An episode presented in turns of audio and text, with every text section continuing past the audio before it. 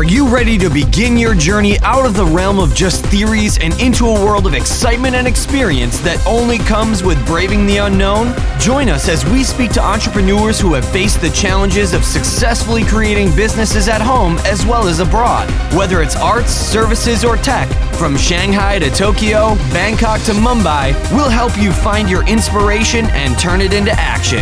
Get ready for Asia Biz Stories Entrepreneurs in Action. Now, welcome your host, Neville J. McKenzie. Mark Kay is the CEO and founder of MJ Creative Ventures, a company that specializes in providing mobile friendly SEO optimized websites for small business owners and non-profits. This is a follow on from the last podcast where we began taking a look at how small business owners could develop their websites in order to improve their business. In this episode, Mark takes a look at the WordPress dashboard of my own website, asiabizstories.com, and helps me to understand better some of the key features that newbies should be aware of. So now, without further delay, let's begin. I'm here with Mark Kay. Yes, I, am Mark. Uh, I'm the owner of MJ Creative Ventures. Uh, we do web design and development. If you listen, if you heard our first podcast last week, we're discussing how a business can use WordPress to improve their what? Their website, basically, and just um, use their website to you know get more traffic and uh, hopefully get some clients. Okay, so this week, um, what are we going to talk about, Mark? So we're going to go through the, the, the back end of the uh, WordPress website and talk about some of the uh, some of the features. Uh, so I think maybe we start at the dashboard. Is the dashboard difficult for say a novice to pick up? No, no. it basically gives you a quick overview, summary of the uh, any issues on on your site or any any problems. So yeah, if we have a look at the dashboard, you can see that it will tell you um, like you've got at a glance widgets. Uh, tells you the number of posts and pages on your site. And if you install new plugins, they usually add a widget to the to the dashboard. Uh, it's like you've got a widget for your podcasting plugin, uh, site stats as well, quick draft, and, and, and so on. Um, and something maybe uh, people don't know is there's, there's a screen options at the top. If you click on that, you can add or remove widgets. So that's a quick tip. So let's just go through. If you look on the left hand side of the dashboard, what, what can we see? Right, so uh, there's some um, menu options that are always there for every WordPress website, and, and some extra ones that plugins will, will add. So the, the standard ones are dashboard. Um, the next one is posts. So uh, if you click on the, the menu item, you'll see a submenu, all posts, add new, categories and tags. So all post, posts lists all the posts on your website. And you can filter by uh, date or, uh, or category. So it's at a glance, you can see all, all the articles, uh, the date they were published, and also if they've got any tags or categories as well. And why would you have tags and categories? So it's a way of organizing your um, your blogs. Like you could have different you know, categories are the main way of organizing. So yeah, those are your uh, like your networking, for instance, or you've got your audio interviews and so on. And in addition to the categories, which are normally you just have one category per post, you can add tags, and they're the same as like as an Instagram or Twitter or whatever. It's just an extra way of being able to find posts. So would that be used by the um, visitor to the website? Depending on the theme, um, most themes will will display the tags and the categories, and you just click on the link, and then, then for instance, you click on a tag, you'll see all the posts that have been tagged. So yeah, it's a quick way of uh, just finding the information you're interested in. Okay, so the next the next menu item is media. So this is uh, uh, this is your library, or your media library, all the images that you've uploaded. Uh, and, and, from here, you can also add new images. So that's how you upload new images to your to your website. So, so this is basically uh, for ev- every time you uh, display an image on a, blog post or a page, it will it will be here in your media library. So, uh, do you need to have it in your media library, or can it be linked to, say, another website? So it, it is possible in your blog articles to just link to an image. Uh, it doesn't have to be uploaded to your website. Um, so that's something you can do. And there, would there be any issues with that? Well, the, the, the issue is that if you don't own the image on the website, it may disappear at some point. I could disappear, yeah, because that's happened to me at times. I, I thought to myself, linking directly to somebody else's website, and then their website went down, Mm-hmm. and the I image just- disappeared. Yeah, I just slow. And also, it's, it's called hot linking, and some website owners don't like it when you do that because you're using their uh, network, uh, their, their bandwidth, so they don't like you when you do that. So you'd recommend having Uh, personally, yeah, for your, your images, if you put them on your own website, because then you've got control over them. Yeah. And I think you mentioned something last week about the size of images. Yeah, so um, nearly every website, the, the images are not optimized, which means the page takes longer to load than it should do. So that's another advantage of having the, the media on your, your, your own system. You can optimize all the images. So, So what would you recommend for an image? Say the images I've got here on my website. Hmm. Um, they're, they're usually quite small. What would you recommend in terms of size? so the good thing about running WordPress is that you don't have to worry about WordPress will take care of that. When you upload an image, it will automatically resize to various different dimensions, and it will pick the most appropriate one.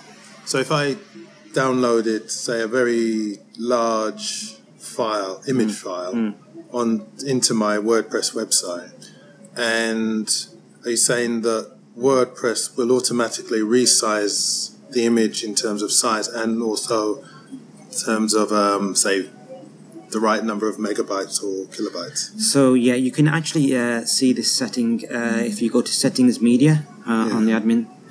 You could you'll see the size. So it's got here like thumbnail size 150 by 150, medium and large. And you can also add your own custom sizes as well. And so each time you upload an image, it will automatically scale to, to these sizes here. And when it generates the image markup for the, the page, it will do it in such a way that the browser can decide which image to use and only download the, the most appropriate size image. That's if you've got a, a, an up to date version of WordPress. Up to date version, what does that mean? You should always be keeping WordPress up to date. Okay, so the, ne- the next section is pages. So people get confused about the difference between a page and a post, and they're very similar. The difference is that there's extra metadata with a post. It has things like publish date, author, and so on that a page doesn't have. But other than that, there's not much difference. So normally, when you're building your website, you have a number of pages. Uh, you put them together in a menu, uh, and that's basically your website's made up of a series of pages. So as you can see here, you've got about, blog, contact. So, Yes, some of these pages I don't actually have on my website. I've built them Mhm. and then I've not used them. they're, they're still there though, Yeah. and it's chances are that Google could still see them, so it can still index them. Oh, really? oh, yeah, didn't know that. if they're published, yeah, published, yeah. Yeah, you can always change the status to something else if you wanted to. yeah. Okay, so we've looked at pages. You've described the difference between a page and a post. Yeah. Um, what else do we have here? Um, So, um, plugins is uh, is something that I think most owners will want to have a look at because it's how you install new features, new behavior to your website. Uh, this like we could talk about plugins for a long time, but you need a few basic ones. Maybe a backup plugin. You need an SEO plugin, a security plugin. Uh, you know, various others depending on what you're doing. You've got a contact form plugin.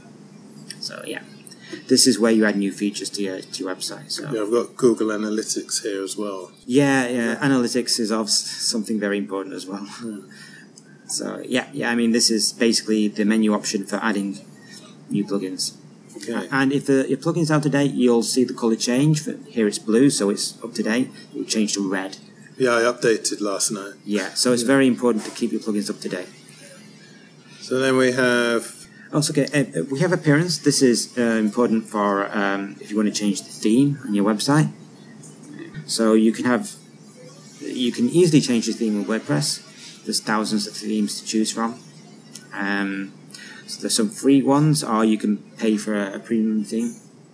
Yeah, I found when I first started selecting a theme um, to be quite a headache for me at the time because having no experience of building my own website or creating my own website, I wasn't sure whether to go for a paid theme or a free theme or one with lots of functionality or one Yeah. with minimal functionality. And in the end, I chose a free theme um, produced by WordPress. And I even then I still took a lot out. I chose uh, 2013. Yeah, yeah. Um, Yeah, I, I, I would, the thing I would say is about free themes is uh, that the, the support is probably not as good as for a paid theme. Um, uh, and the, obviously, the premium themes they have a lot of features in, them, which could be good or bad, right? Because the more features on on the site, the slower it can take to load. So a, you've got to balance. You've got to balance it out. Yeah. So the, this is the customized sub option on appearance, and this is where you can change the header and the footer and the menus and so on. So what else? Uh, we have yeah. So we uh, we look at users. So normally you'd have you'd have at least one admin user. Yeah. In this Which case, just- yeah. Yeah. One important thing here is like please change the name of the user from admin. Don't keep it as admin because hackers know by default there is an admin user called admin. So oh, so you what? You'd recommend that I change this here, or So your username is uh, yeah, it's, it's it's you've changed it. Oh, I've changed it Yeah. already. But by default, it's called admin. So that you've done half the work for the hacker because they know the username already. Oh, so that would be a security. It's a very important security thing. Change the, the name of the user from admin to something else. And the thing is that from WordPress, you can actually detect the username from the front end. So it's very easy for hacker to know that you're using the admin account. So th- this is good. This is good. You've changed it now. And obviously, you know, with your password, don't choose something obvious. Yeah. like um, no, I won't say. Yeah, oh, password one two three or something like that. You'd be amazed. Uh, so, other options we have um, uh, tools where you can import and export. What are tools? So, yeah, I mean, this is not used that often, but uh, Oh. you can import, uh, say, blog articles into WordPress or export them. So, if you wanted to import from another WordPress site, you can go Tools, WordPress. Oh, I've never actually used this. So Mm, It's not very good, to be honest. It's very Yeah. basic. But this will install a plugin that will do import export. You can import pages and, and posts and so on and comments. It's pretty basic. It's a free thing, but Is there anything useful there for me? Hmm. Podcasts from SoundCloud. yeah, Yeah. yeah, maybe it's useful. Yeah.